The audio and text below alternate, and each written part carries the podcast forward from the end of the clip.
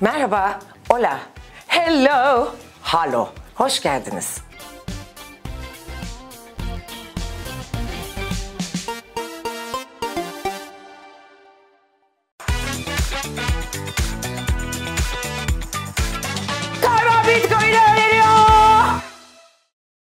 Ben ancak Satoshi TV'ye abone olacak kadar internet biliyorum. Neler dönüyor bu Bitcoin dünyasında diyenler yine benimleler.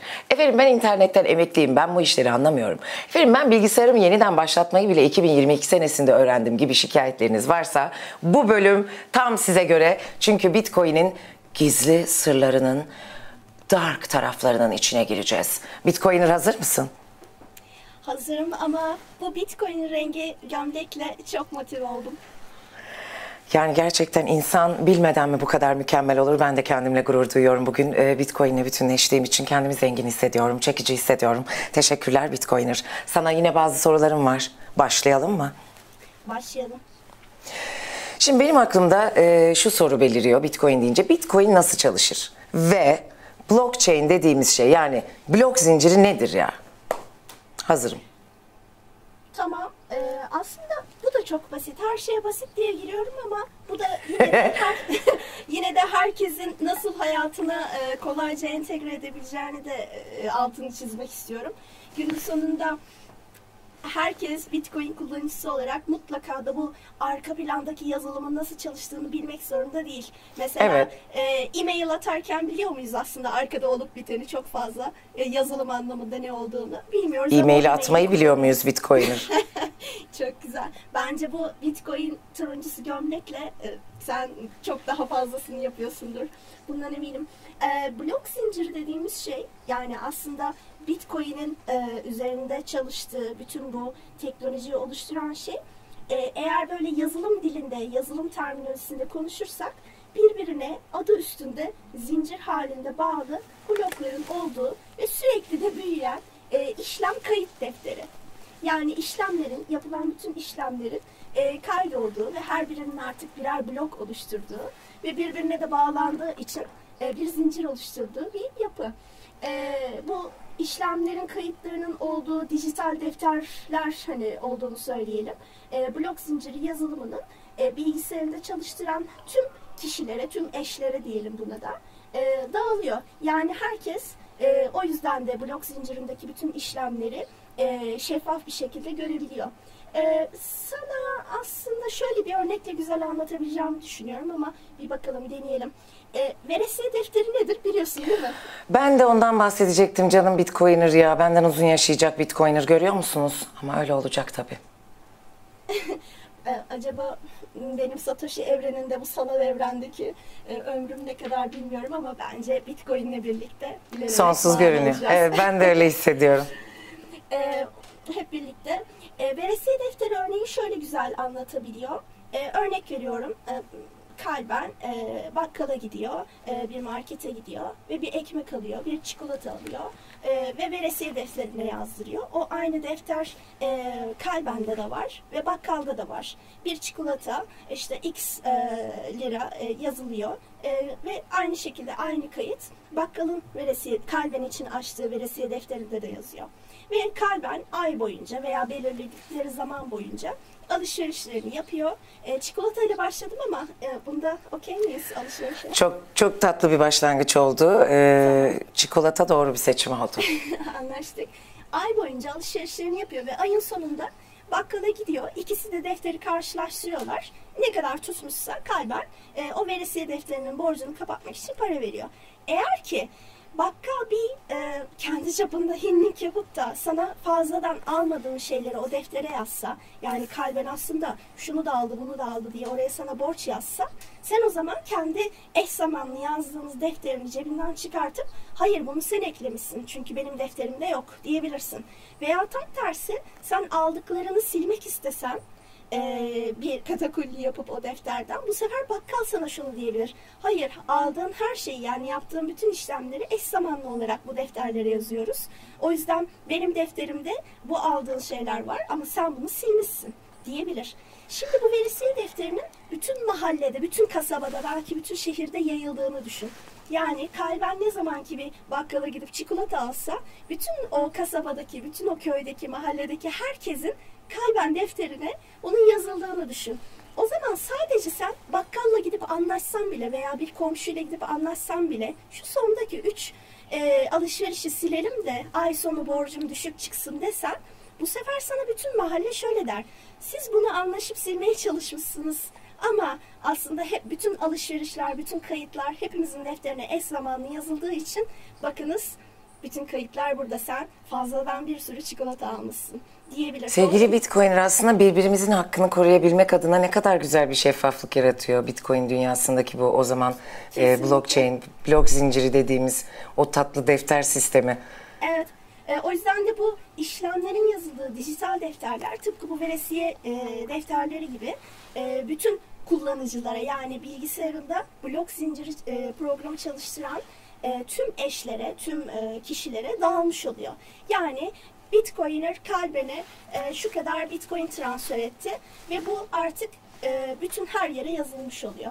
O yüzden de dağıtık bir defter, dağıtık bir işlem defteri, dağıtık bir işlem kaydı olarak ve merkeziyetsiz yapıda çalışan e, işlemlerinde anonim olduğu bir yapı blok zinciri.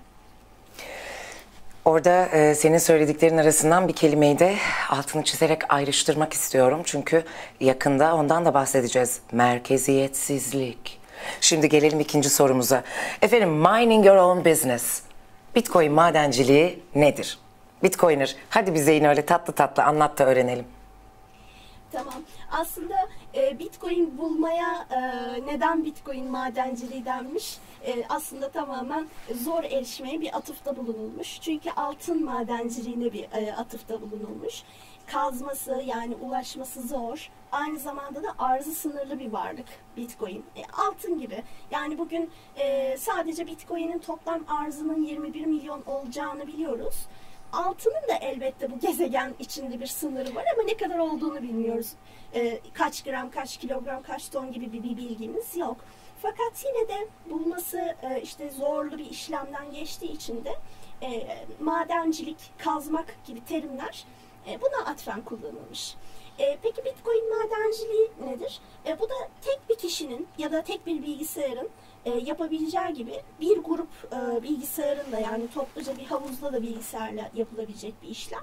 En temel anlamıyla madencilik yazılımı ve madencilik yapmaya uygun yeterlilikte donanımlara sahip bu bilgisayarların, cihazların karmaşık bazı matematiksel problemleri çözerek Bitcoin transfer işlemlerini onaylaması. Hatırlarsan seninle daha önce konuşurken e, Satoshi Nakamoto'nun white paper'ından bahsettik. Mesela eğer white paper'ı açarsan e, orada e, olasılık teoremine bir referans verdiğini göreceksin. Aslında buradaki karmaşık problemleri çözen yani kendi kendine o yazılımın çalıştırdığı algoritma olasılık teoremini de kullanıyor. E, dolayısıyla e, yani teorik olarak bakarsak bir bilgisayara ve internete sahip olan herkes madencilik yapabilir. Ama burada şöyle bir şey var. Evet güçlü biraz bilgisayarlar, cihazlar kullanmak gerekiyor ki o işlemi daha hızlı, daha çabuk yapabilen sonuçta e, bir bitcoin kazmaya ulaşabiliyor. Altında böyle bir sebep var. Örnek veriyorum. Ben sana bir bitcoin transferi yaptım ya da sen bana bir bitcoin transferi yaptın. Yani kısacası bir bitcoin cüzdanından bir bitcoin cüzdanına bir e, bitcoin transferi yapıldı. Dilerim bu olur Bitcoiner. Gibi yapılan transferler e, blok zincirinde böyle onaylanmadan önce bir işlem havuzuna aktarılıyor. Ardından da bu işlemler bir araya gelerek bir blok oluşturuyor. Yani blok zincirini oluşturan birbirine ardı ardına giden bloklar. E, madenciler de işte bu e, blok zinciri ağına bağlı cihazlarıyla, bilgisayarlarıyla bu işlemleri doğrulayarak onaylıyor ve blok zincirine yazdırmış oluyor. Ve bunun karşılığında da yeni bir blok eklendiği için yani yapılan bir sürü işlemin kaydından oluşan bir blok eklendiği için de madenciler ödül olarak e, Bitcoin ile ödüllendiriliyor. Veya transferleri onayladıkları için de e, onlara yine e, bu yaptıkları işlemden dolayı da e, onun karşılığı bir Bitcoin e, ödenmiş oluyor. Ay madenciliğin resmen güzel olduğu, bu madencilerin hakkının yenmediği bir e, simülasyondan bahsediyorsun adeta. Ne güzel. Oh. Evet, belki şeyi de eklemekte fayda var. Ee, madenciler Bitcoin tabii cinsinden ödüller alıyorlar. Ama e, Bitcoin'in e, blok ödülü dediğimiz yani blok buldukça madencilerin aldığı bu ödülde e, zamanla biraz azalıyor. Yani en başlangıçtaki e, Satoshi Nakamoto'nun 3 Ocak 2009'da Genesis bloğu oluşturup da yani sıfırıncı blok artık ilk adımını oluşturduğunda aldığı blok ödülü 50 Bitcoin'di. Ama 4 yıllık periyotlar ki buradaki 4 yıl kabaca 4 yıla denk geldiği için 4 yıl aslında her 210 bin blok oluştuktan sonra olan bir periyot. E, her 4 yılda bir de e, bu blok ödülü yarıya düşüyor. Böylece aslında e, Bitcoin'i bulmak da birazcık e, sayı anlamında da azalmış oluyor. 50'den 25'e, 25'ten 12.5'e ve ardından da 6.25 Bitcoin'e 25'e, düşmüş öyle. durumda blok ödülü. Böylelikle aslında e, ham maddenin korunmasından da bahsediyoruz değil mi? Evet. Kalben şunu söylememe izin ver. Ne zaman seninle buluşup konuşsak, sen sorular sorsan ve ben bir şeyler anlatsam gerçekten de dünyadaki başka şeylerle bağdaştırıp çok güzel örnekler veriyorsun. Bence eminim bizi izleyenlere de faydalı olacaktır. Teşekkürler. Bitcoiner çok tatlısın, yine çok zarifsin. Seni tatlı yanaklarından öpüyorum, o simülatif yanaklarından öpüyorum seni. Metaverse'üne sağlık. Bu tatlı bölümün sonunda yine çok güzel şeyler öğrendik. Bitcoin'in ne kadar aslında e, evrensel hayallerin e, içinde e, bir para birimi olduğunu, bir kripto para birimi olduğuna dair ve ne işler çevirdiğine dair yine bir şeyler öğrendik. Gezegenimizin ham maddelerini, kaynaklarını da adeta Nakamoto'nun Bitcoin'i koruduğu gibi korumak dileğiyle. Yeni bölümümüzde görüşmek üzere. Hoşçakalın.